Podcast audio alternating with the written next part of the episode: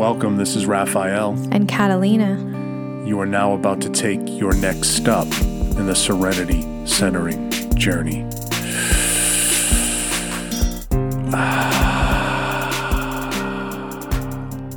Welcome to the serenity centering journey.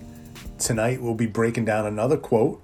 I'm delighted to be here with my beautiful co host, Catalina, and I'm Raphael.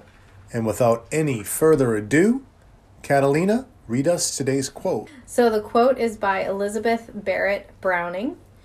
And the quote is God's gifts put man's best dreams to shame. God's gifts put man's best dreams to shame. Ah, I like it, Catalina. What do you think about that? I know you got something good for us. I, th- I love the quote. I think it's great. And it reminds me to uh, remember the things in my life that maybe didn't feel like blessings at the time, but wound up turning into these really incredible, better than the good stuff blessings, so to speak. You know, and it actually reminds me of a a, a, a I don't know what you'd call it, but a story or a fable where this guy's going through life and things happen to him and as things happen people you know say oh seems like bad luck or seems like good luck and the guy says oh i don't know you know but things turn out to necessarily not be what they think and i, I think you might have been the one who told it to me Do I did tell you that is? story. Yeah. I don't remember it, the whole thing, but I, I like where you're going. It's this idea that it's the idea, and it- it's in our reflection. If you if you look at our Instagram account, we I talk about the seemingly good or the seemingly bad. I use the word seemingly because we don't always know what necessarily what necessarily is bad and what necessarily is good. And very often things in the short term that seem bad end up being very good. And things in the short term that ends up seeming good can sometimes seem bad. We don't necessarily know. And the story that Catalina is referencing I actually have it here. Okay, go I for it, Catalina. It's- So it is a Chinese fable. Okay. And it's called Good Luck, Bad Luck, Who Knows Chinese Fable. Hmm. And it says Many years ago, a wise peasant lived in China. He had a son who was the apple of his eye. He also was the proud owner of a fine white stallion, which everyone admired. One day, his horse escaped from his grounds and disappeared. The villagers came to him one by one and said, You are such an unlucky man. It is such bad luck that your horse escaped. The peasant responded, Who knows? Maybe it's bad, maybe it's good. The next day, the stallion returned, followed by 12 wild horses. The neighborhood visited again and congratulated him on his luck. Again, he said, Who knows? Maybe it's good, maybe it's bad. As it happened, the next day, his son was attempting to train one of the wild horses when he fell down and broke his leg. Once more came their condolences. It's terrible again, he replied. Who knows? Maybe it's good, maybe it's bad. A few days passed, and his poor son was limping around the village with his broken leg when the emperor's army entered the village, announcing that a war was starting and they were enrolling all young men of the village. However, they left the peasant's son since he had bro- a broken leg. Everyone was extremely jealous of the peasant. They talked about his sheer good luck, while the old man just muttered, Who knows? Maybe it's good, maybe it's bad. Yeah, no, really good stuff. And, you know, I've heard different variations of it. And, you know, like someone goes into a hospital and then they're like, oh, wow, that's bad luck. And then he has a nurse, and that nurse later becomes his wife. And they're like, wow, that's really good luck. And then he marries the nurse, and everything's great because the nurse's family has money. And they're like, wow, really good luck. And the, the nurse's family buys them a home. They're like, wow, really good luck. And then he's like, no, it's not so great because they have a mother-in-law and they're like and, and she's really tyran um she's really Tyrannical. tyrannical. Thank you. She's a tyrannosaurus rex. No. Well, that too. yeah yeah. And they're like oh man bad luck. They're like well it's not so bad luck. They have a cook. They're like oh man good luck. Um, he's like nah it's not so good because the house burnt down. They're like oh bad luck. And he's like oh it's not so bad luck. The mother-in-law burnt down with it and they're like oh good luck right so it's a, it's kind of humorous but you know it serves the point. We don't always know, and sometimes things that are, you know, bad or good, like I already said. You know, the story of Joseph, I also mentioned in the reflection um, in the Old Testament of the scriptures, talk about this story of this young man who's the youngest brother, who's the apple of his father's eye. And you know, the father doesn't do such a great job. He favors Joseph big time, buys Joseph this beautiful coat. The brothers get jealous and they're like, "Oh yeah, this guy think he's a hot shot." Joseph has a dream and he says, "Hey, in my dream, you're all going to be worshiping and bowing down to me." These brothers like, "Oh yeah, you think you're so great? We're going to throw this. We're going to get rid of this guy and kill him." And then they say, "Hey, maybe we can make some money off this chump. Let's sell him into slavery." Now, slavery, I think we can all agree, is not something anybody wants. Uh, it's not good. Uh, so that would definitely be a very, very, very bad luck going back to that story. But if he didn't go through that, Joseph, if you read more about the story, he eventually becomes Prince of Egypt. And if he had not gone through that path, he would have never become Prince of Egypt. So you know, our story's like a movie. Our lives are like a movie. Any good movie, Braveheart, I don't know why that popped in my head. There's a lot of beautiful movies, but you have these climax and then you have this resolve and a great resolve, hopefully.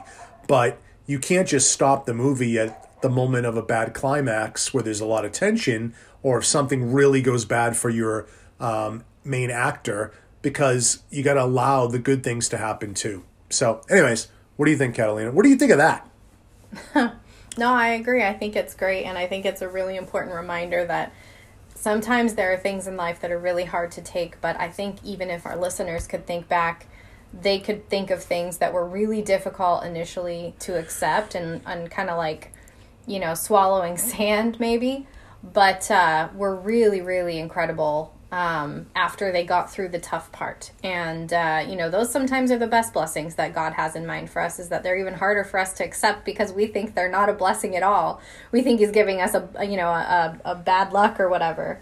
Um, you know, just something else that popped in my mind too was, you know, in the scripture it says God's ways are not our ways. And mm. so, again, remembering that everything that God brings down the pipeline for us is good and I think is beautiful and there's goodness and there there's beauty in it even when it's hard to see. It's not that the thing itself is awful or that there's nothing good that can come of it, but that maybe we are having a difficult time seeing through the forest through the trees, so to speak.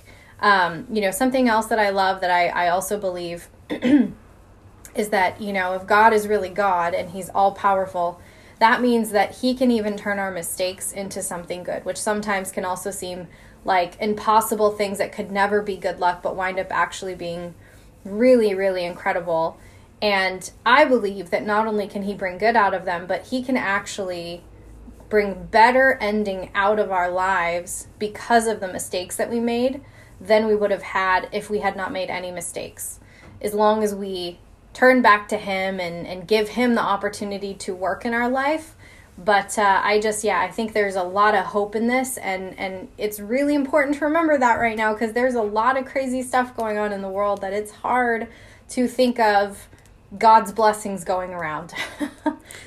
No that's great catalina. And you know you bring up that scripture verse is another one. God works all things for good which is another beautiful one that ties right in and you reminded me, I remember being at a business conference one time and someone said this line. He said, Imagine if you had a beautiful life, but you didn't know it. He said, That's what happens when we get stuck in our own head, when we get stuck in resentment, we get stuck in bitterness, we get stuck in past, um, you know, anger, whatever it happens to be. We have this capacity as human beings to get stuck. And we can fail to see the beauty that's in our lives. Imagine if you had a beautiful life and you did not know it. That happens to people a lot and to various and larger degrees. I know in my own life I had so many beautiful things, but I was stuck on a few things not going well and it discolored and it kind of shaded my glasses from seeing anything else. And so I was stuck in the dark.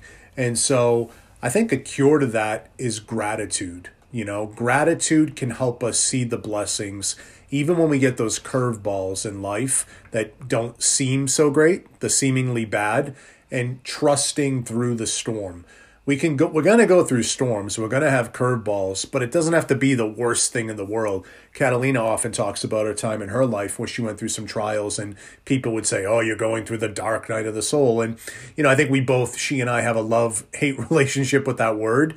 Um, catalina you want to talk a little bit about what's not so great about that idea for you dark night of the soul?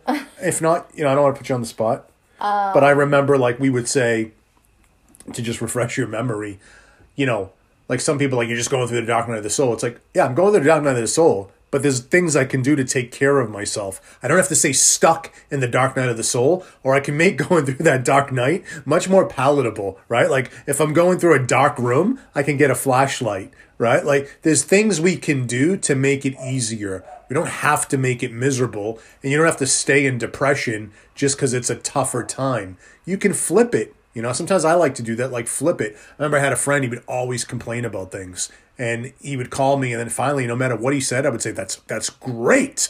He's like yeah my boss today i go that's amazing you know? I go wow gives you a great opportunity to trust in your higher power. Like you know there's so many different things but yeah here I'm well i think there's always blessings and it's easy to forget that when life feels tough and i agree with you 100% that i think the practice of gratitude is one of the ways that you can see the blessings in life you know um, it's uh, what part of the beatitudes that talks about mm. you know mm. seeing the face of god and although that could mean mm. when you die i think that can also mean here on earth that's seeing god in creation that's seeing god in your fellow man and fellow human and you know friends and coworkers and whoever you run into i think having that attitude of gratitude gives you the ability to see um, god in the beauty of God and other people because I think there's everyone has goodness no matter how crazy you are maybe no no matter how icky of a screwed up person you are there's nobody who's 100% bad. There's nobody who hasn't done one single good thing in their life. So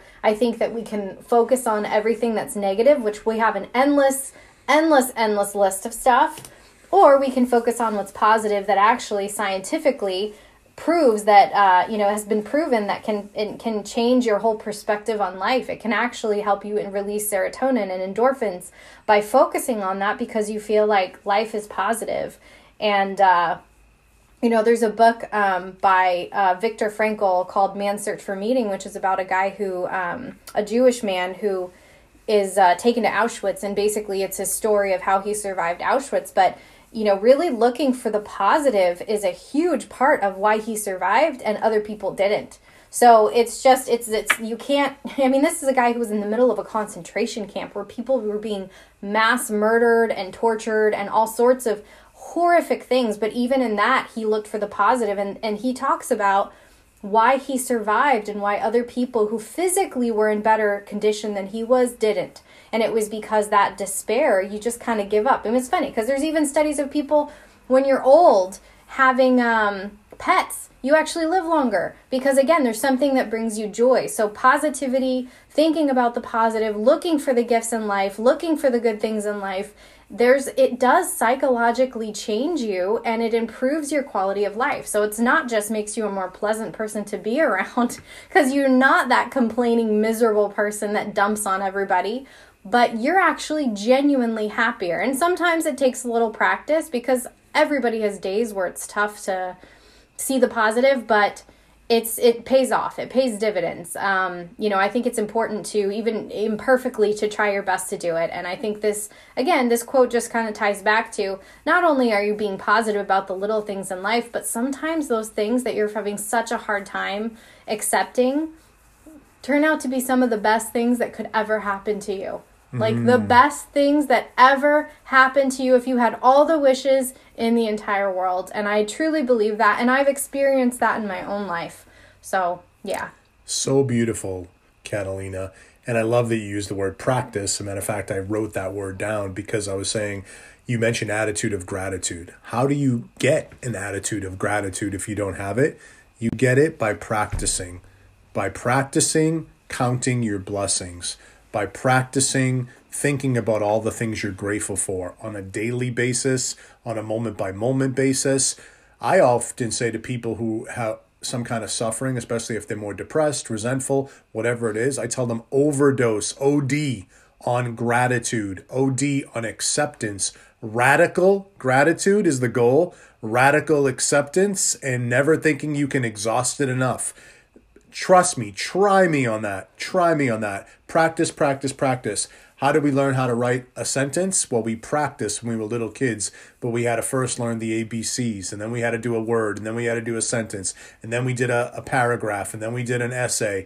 You know, we got to practice these things. They don't just happen magically. And sometimes, if you're a thick headed person like me, you could just miss the simple things like gratitude. Just miss it, you know, or you just kind of say, oh, yeah, gratitude, and you move on. It's like, no, practice that. Um, so, Oprah has a thing. She says, the things I definitely know are true. What do I know for sure? Well, I'll tell you one of a couple things I know for sure right now gratitude and acceptance practiced works for sure. And I challenge anyone to try that. Um, the other thing Catalina mentioned, beautifully was the Beatitudes. I love, love, love the Beatitudes. And Catalina, I'm putting us both on the hook because in our one of our past quotes, we talked about Corinthians. You brought up, um, I think it was First Corinthians 13, love is patient, love is kind. And I mentioned on that podcast that we need to break that down, and we will. So I'm putting us on the hook, Catalina. Get ready.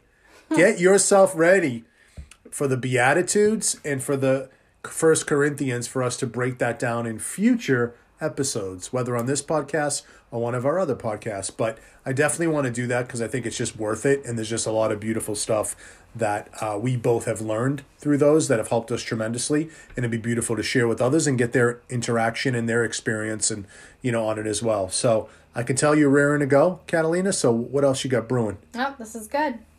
I this is very good. I think we did it. Yep, I right? So. Thanks so much. Please give us some feedback and let us know what you related to, what you didn't relate to, what you find in your own experience. We don't have all the answers, as we always say.